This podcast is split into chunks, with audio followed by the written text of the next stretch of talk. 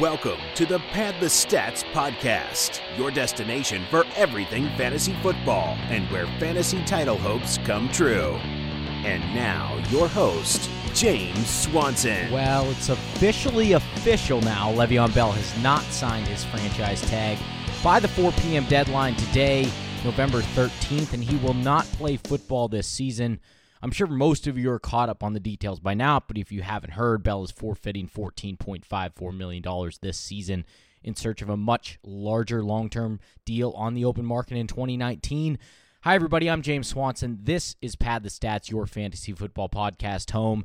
And while it's unclear where Bell will wind up next season, one thing is for certain James Conner is the Steelers running back now and more than likely for the future. So, here's how it'll play out, or how most of us envision it to play out for the rest of the 2018 campaign.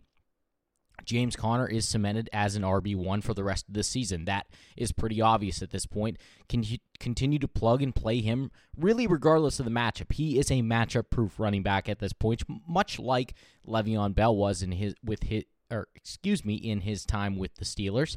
Um, so the Steelers go to Jacksonville this coming Sunday, and then they go to Denver, Los Angeles, at Oakland, New England, at New Orleans. So it's there's a couple tough matchups in there in terms of, of, of running defense. You know, Jacksonville is a tough matchup when we get to Week 16 at New Orleans. That's not a, a, necessarily an easy matchup either.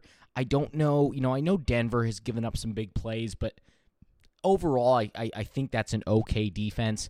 Um, so th- there's there'll be some navigating there. I, I think you can expect, you know, similar numbers, similar at least, um, you know, carry similar touches for James Conner that we've seen to this point in the season. I don't think any of that will change to this point.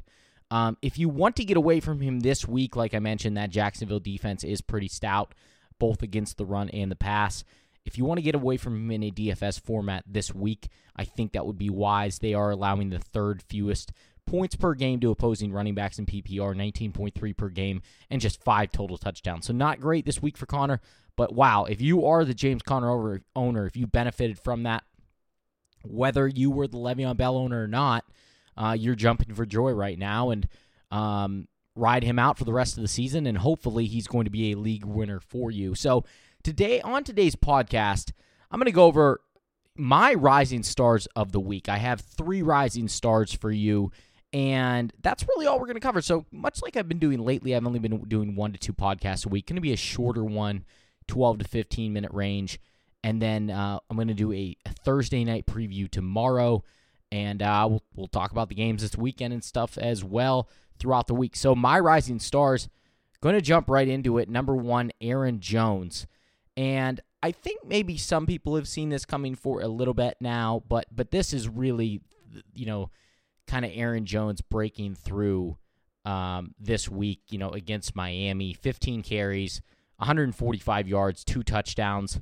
You know, plus he had five targets, three receptions, 27 yards versus that Dolphins run defense.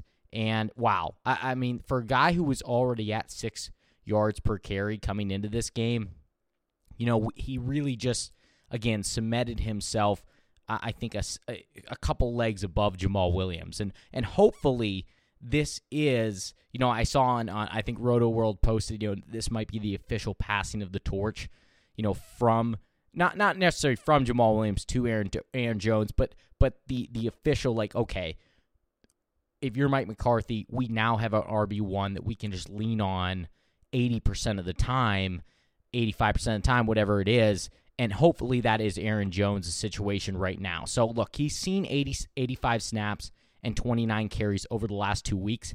And Aaron Rodgers was again coming out and saying, hey, pleading, we need to continue to get this guy the football. We need to get him more touches. So that's good that you you know your franchise quarterback is coming out and saying that obviously. The remaining schedule isn't terrible. They go to Seattle this week, then to Minnesota. That's not so great. Uh, Seattle's kind of a middle of the road defense to this point against running backs in terms of points per game allowed. Um, at Minnesota, not great, but then they come home weeks 13 and 14. Um, Arizona, Atlanta. That is beautiful. So if you're on the cusp, if you're trying to break into the fantasy playoffs there in week 13 heading into week 14 or or however you do it or if you're in a league where uh, there's only four teams who make it, and your playoffs only start in week 15. That is a really good spot right there to be in. Arizona, Atlanta at home for Aaron Jones and the Packers. And then to Chicago in week 15, not so great. But then to the Jets, I think that's another very manageable matchup. So, all in all, it's a pretty good slate for Aaron Jones and that Packers running game. And look, again, this is the coming out party. I really do believe so. They're going to continue to lean on him in the running game, and I do think that they'll give him some looks in the passing game as well.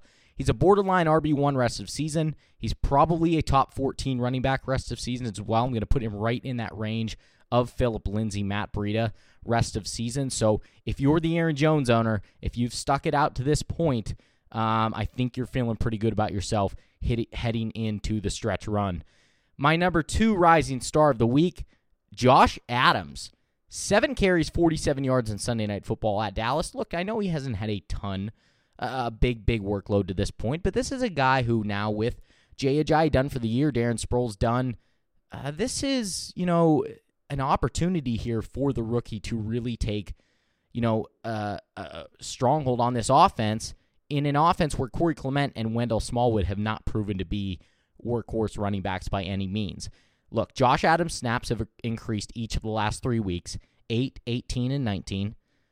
And then, most importantly, again, Doug Pederson has said that the team needs to get him more carries after this uh, most recent appearance. So he's been really efficient with his with his carries.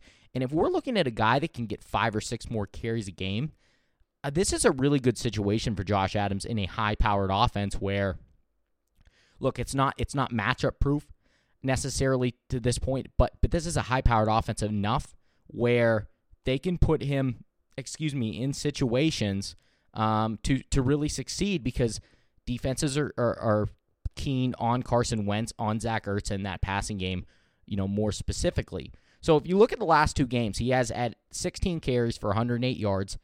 Corey Clement and Wendell Smallwood have combined for 19 carries and 48 yards. So that goes to tell you the efficiency has clearly been in favor of Josh Adams to this point look, I'm not particularly excited to start him this week at New Orleans. They allow the sixth fewest fa- fantasy points per game to opposing running backs. But after that, Giants at home, Redskins at home, at Dallas, at the Rams, and then Houston. Look, I don't think it's a great schedule, but I again, this comes down to the Eagles' offense being extremely explosive. Defense is keen on Wentz and Ertz, as I mentioned. And Josh Adams, if he can continue to get some carries, I think he's going to be pretty efficient with those carries. So uh, this is a guy who, again, rising star of the week. Can we get from eight or nine carries to 14 carries? That's what you should be looking out for. And if you can, I think you're looking at a low end RB2 on your hands with Josh Adams. And then my number three rising star of the week. this kind of hurts because I don't know if I want to go down this rabbit hole again, but I'm going to say Corey Davis. Look, I know after that game he had early in the season when he had 100 yards in week four, I think it was like 160 or 165. He caught the game winning touchdown in overtime. We were all like, oh my gosh, this is the coming out party for Corey Davis. And what did he do the next three games combined? Eight receptions. so, again, I hope I'm not falling down in this rabbit hole again. But but seven catches, 125 yards and a touchdown versus New England on Sunday. He seems that seems to be a team where he's just had their number three touchdowns now against the Patriots in, in a couple games. But I think it's for real this time. I really do. I, I, I see the, Titans offense coming around a bit after that win at Dallas and then this win against New Orleans or excuse me, New England. They look like they're trying to, they're they're finally hitting their stride a little bit. And this is a team that could compete for a wild card spot, I think, in in the AFC. And and honestly, the chances for, for them to still win a division title is still there. Um, most certainly it's still there. Um, but but again, I think this is re- for real this time with Corey Davis. He's had 10 targets in each of the last two games. Marcus Mariota is starting to make some strides. We've seen Derrick Henry find the end zone, so I think that running game is really starting to get going as well. Um, if they can get that offensive line healthy, keep them healthy, keep them gelling together, I think that Corey Davis is finally going to come around here for a little bit of a stretch run. I don't necessarily want to put him in that wide receiver one um, you know, echelon quite yet. I still think he's a wide receiver two at this point. You know, he's he's played most of the season like wide receiver three, but I do think that this pushes him into that wide receiver two category. Again, not ready to go up to wide receiver one. But uh, look, if there is one reason to give pause here, the Tennessee Titans have to play the Giants and the Jags in the first two rounds of the fantasy playoffs, and those have not been great matchups, particularly the Jacksonville Jaguars, who have really shut down really everything, um, especially the passing game. So if there's one reason to, you know, not love, uh, you know, the prospect of Corey Davis having a big, big stretch run, that is the one thing you have to look at is that schedule. It's not the best out there. Okay, and then and then my final little segment here. This is a new segment, and I'm calling this "Pump the Brakes." Whoa, hold on a second. And I only have one player in this category for tonight, and that's Rashad Penny. Look, I know you're going to see that stat line 12 carries, 108 yards, and a touchdown, a first round pick. We were looking for anything, you know, good for Rashad Penny to kind of jump onto that bandwagon that we were on in, say, July and August, right? I know the snaps were were much better this week, 27, which was a season high. Um, Mike Davis also got a good workload, like he has been with when Chris Carson has been out. 39 snaps, 11 carries, 58 yards. Davis also had six targets, four catches, 22 yards, and a touchdown. So both guys, Penny and Davis, had good games. And this running game in particular has been very good this season. Here's why I say you need to pump the brakes on on Rashad Penny. Chris Carson did not play, which most, you know, we all knew that, right? And this might seem obvious, but he's going to play Thursday against the Packers, according to Pete Carroll. I just don't think you can trust Rashad Penny yet because look, he ha- that's his first time all season. He's cracked 50 yards uh, rushing. They st- he still doesn't offer anything in the passing game. So if you're in a PPR league, he has just 12 targets in the seven games he's played. And Carroll seems to trust the combination of Chris Carson and Mike Davis more. So until we see this a little, this is one of those situations where I always say monitor the situation. This is exactly this is perfect example. Not a guy that I would recommend rushing to the waiver wire, you know, to use your number one or number two or number three claim on this week. Um, but it's a situation where look, if if he has one more week like this, and you know you you're looking for a flex play, say you have Cooper Kupp and that, that was your flex play.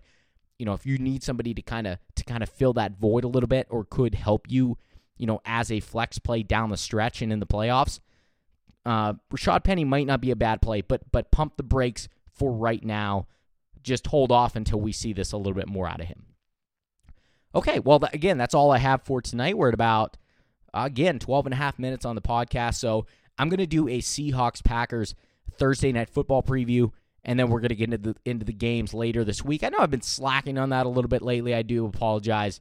Just been really busy, but I have been trying to get at least two podcasts out a week um, and just mixing it up a little bit between these shorter podcasts and then also maybe do, you know doing some longer ones as well, getting back to that. Uh, but yeah, so so you know, if you have any questions, of course, hit us up at Pad the Stats on Twitter. I'm always happy to help you, you know, with your starter sit questions. Now that the trade season is really over in most leagues, um, if you have any critical start sit questions down the down the stretch here, I'm always happy to help you out. And of course, listen to the podcast on Spotify, iTunes, TuneIn Radio, Stitcher, and Google Play Music. Until next time, for Pad the Stats, I'm your host James Swanson. Everybody, have a good night. Bye bye.